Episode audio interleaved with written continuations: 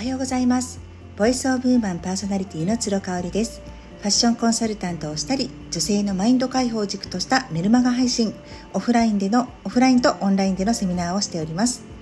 毎月新月と満月の夜に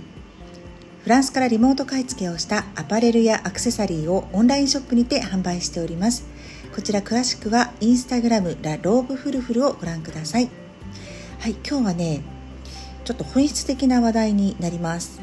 楽に生きたいならまず自分を知ることっていうねちょっとなんか聖書に出てきそうな感じなんですけれどもこれねなんか本当だなって最近思うんですよね。うんただ楽に生きたいっていうねその言葉の取り方も人それぞれかなというふうに思っていて楽に生きたいっていうとなんかちょっとズルをしてるとか怠けてるとかって思ってる方もいらっしゃるんじゃないかなって思うんですよね。特にまあ私たちの世代ですね今40代50代以上の方でやっぱりこの両親が昭和的な昭和を生きてきた人たちなので、まあ、そのさらにお父さんお母さんの世代になると昭和初期になりますよねなのでそのがむしゃらに頑張るっていうそれこそ土の土の時代の典型的な教育を受けてきたっていうことが言われますね。こうサボってはいけないとか楽をしてはいけないとかっていうそういう思想が当たり前になっていたと思うんですただねやっぱり楽に生きたいなって思いませんか？なんかコロナとかがあってねこう人々がこう不安に陥れられて行き着くところってやっぱりこう穏やかに楽に生きていきたいなっていうことかなと思うんですねだからそのために私はアーユルベーダーのコメちゃんのところに行ったりとか美容院に行ったりとかあとセルフケアのマッサージをしたりとかってそういうことをしてるんですよね。うん、だからまあまずはその楽に生きる生きたいと思っている自分を認めてあげることっていうのがすごく大事だなっていうふうに思います。それがいけないことではないよっていうことなんですよね。もちろん結果主義な部分もまだまだ残っていますので頑張ったから出た結果それによって自分が自信を持てるっていうことってあると思うんですけれどもそれはそれで素晴らしいですよねただねその頑張って結果が出なかった時に自分をこう卑下してしまうあやっぱり私ってダメなんだって思ってしまうことが違うなって思うんですよね頑張っても頑張ってなくてもどっちも丸を自分にしてあげられるようなそんな自分でいたいなっていうふうに本当に最近思うんですよね。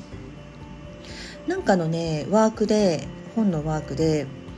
どんな人生を送りたいですかっていうものすごくこう本質的な質問が書いてあってちょっとね悩んじゃいましたどんな人生を送りたいかなまあ幸せに生きたいよねうんでできればやっぱりがむしゃらにこう頑張るよりかは風のようにこう身軽に生きていきたいかなと思うんですよね。うん、で自分の直感に従ってあんまりこううん考え込まずに失敗してもうん落ち込まずに軽やかに生きていきたいなっていうふうに思うわけなんですよね。ちょっとね一言で言うのが難しかったんですけれどもでもやっぱり私は穏やかに楽に生きたいなっていうふうに書いたんですよ。うん、皆さんはどうですかね？どんな人生を送りたいかっていうのって折に触れて書き出してみるってすごく大事かなっていうふうに思うんですよね。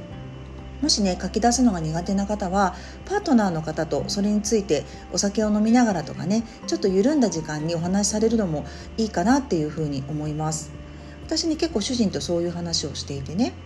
この音声配信でのネタとかもちょっと煮詰まった時にあとね一つが出てこないんだよねっていう時に主人に結構アドバイスをもらったりしてます。でうちの主人ってそのいつもいつも私みたいにこういうふうに考えて考えてっていう人ではないので本当に直感で生きている人なんですよね。で人にも優しくて自分にも優しい。もう人にも自分にも甘いっていうタイプなんですけれどもやっぱり彼から出る発言ってねちょっとね違うんですよね。私がいつもこう凝り固まった思考から出てくる考えとちょっと違うんですよ。だから「おおそれいいね」っていうふうになるんでね、うん、なんかこう難しい質問ほどシンプルな質問ほど誰かと共有して、うん、あのシェアし合うっていうのってすごくいい時間かなっていうふうに思います。じゃあね自分を知るためにはどんなことしたらいいのっていうことなんですけどまあこれは「How to」っていうよりかもああそうだよねっていう風な感じで聞いていただければなというふうに思ってます。絶対これをやればいいっていうことではなくって私がね楽に生きたいなら自分を知ること。じゃあどういうふうにしたらいいかなっていうふうに考えた時に3つ出てきたので今日はシェアします。まず1つ目は自分の特徴を知るっていうことですね。私自身が HSP の傾向があるっていうことに気づいたのがこの2年ぐらいなんですよ。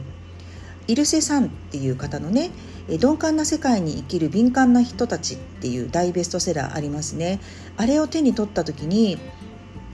もう何て言うんでしょう。あ私のことをやっと分かってくれる人が出てきたっていう感じ。だからこの自分の特徴っていうのは強みではなくて弱みのことですね自分のネガティブな部分をどれだけ知ってるかうん、それによって楽に生きたいっていうあのそちらが現実的になるんじゃないかなっていうふうに思うんですね。で特にねイルセさんのこの「鈍感な世界に生きる敏感な人々」っていうこのあの題名をねアマゾンのおすすめで上がってきた時にもうピンときたんですよねあこれは私のための本だと。で買って中を読んでもう衝撃的な例文があったんですよ。まさにこれ私小さい時にやってて両親とか姉とかに怒られてたなっていうことなんですね。それがね、えー、大人数のホームパーティーで長時間いることができなくなってしまってもうすぐに上の自室にこもりたがるみたいなでそれをあのいさめられるっていうね自分の家族から。うん、あの皆さんがまだいるんだからいなさいここにいなさいみたいなことを言われるんだけれどもなんかその場に自分はいてもこう何て言うんでしょう居心地が悪いというかなんか疲れてしまうというか。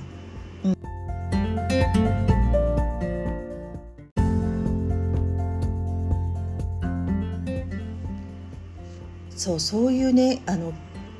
なんて言うんでしょうこのまさに同じシチュエーションがあったんですよ。私ね35年前ぐらいかな。30年前ぐらいかな。初めて海外に行った時に姉のホームステイ先のねお家をにお邪魔したんですよ。でそこでね3泊か4泊ぐらい泊めていただいたんですね。でえっ、ー、と最初の日になんかこうウェルカムパーティーみたいなのをしていただいたんだけどなんかやっぱ英語まだ喋れなかったしね、まあ、なんか人見知りしてたのかな今思うともうねご飯食べたらすぐねあのあてがわれたその自分の部屋に戻りたくなっちゃったんですよ。でねそれをねあの戻っていい？って母に聞いたら姉と母から「いやここにいなさい」って「あなたのあなた私たちのためにねこのホームパーティーを開いてるんだからいなさい」ってすごい怒られたんですよね。でもなんか私ねその時ね、まあ、思春期っていうこともあって15歳ぐらいだったからねあの言われたにもかかわらず自分の部屋に引っ込んじゃったんですよ。でね後からめちゃめちゃ怒られてねあなたはね本当に社交性がないと、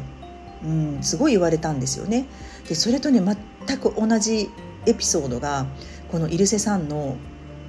本に書いてあったんですよ。で HSP 傾向の人っていうのは大人数の中に長時間いることが苦手であるっていうね、うん、パーティー自体は好きなんだけれども自分で行って自分で好きな時に帰れるっていうねそのそこがあのできない場合はすごく苦痛だっていうのを書いてあってうわこれそのまま私が感じたことだなっていうふうに思ったんですよね。そうなのでね自分の弱み弱いとこ部分の特徴を知るっていうことですね。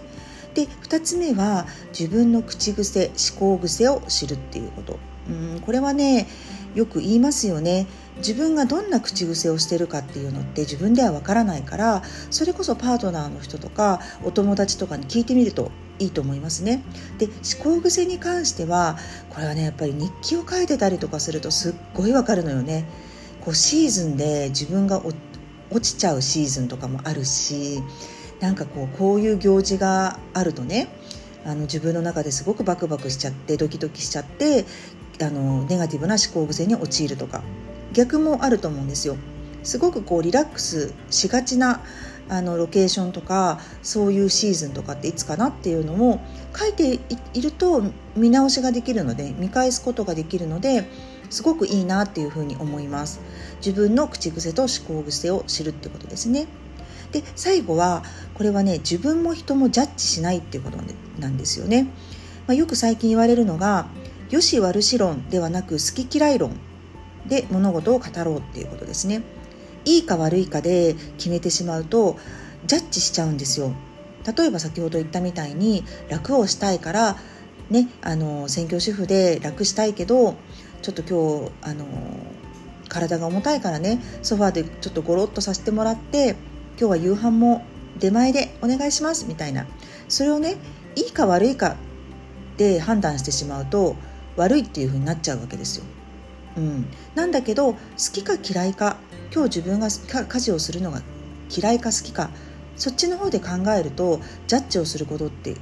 断然減るんですよね。これは相手に対してもそうだと思います。いいか悪いかじゃなくって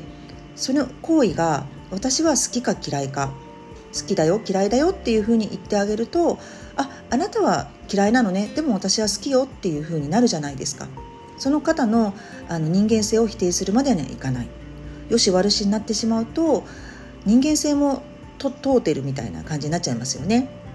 そこはちょっと気をつけたいところかなっていうふうに思います。はい。では今日は楽に生きたいなら自分を知ることということで3つのアクションをシェアさせていただきました。今日も感謝と笑顔あふれる一日にしましょう。ではまた明日。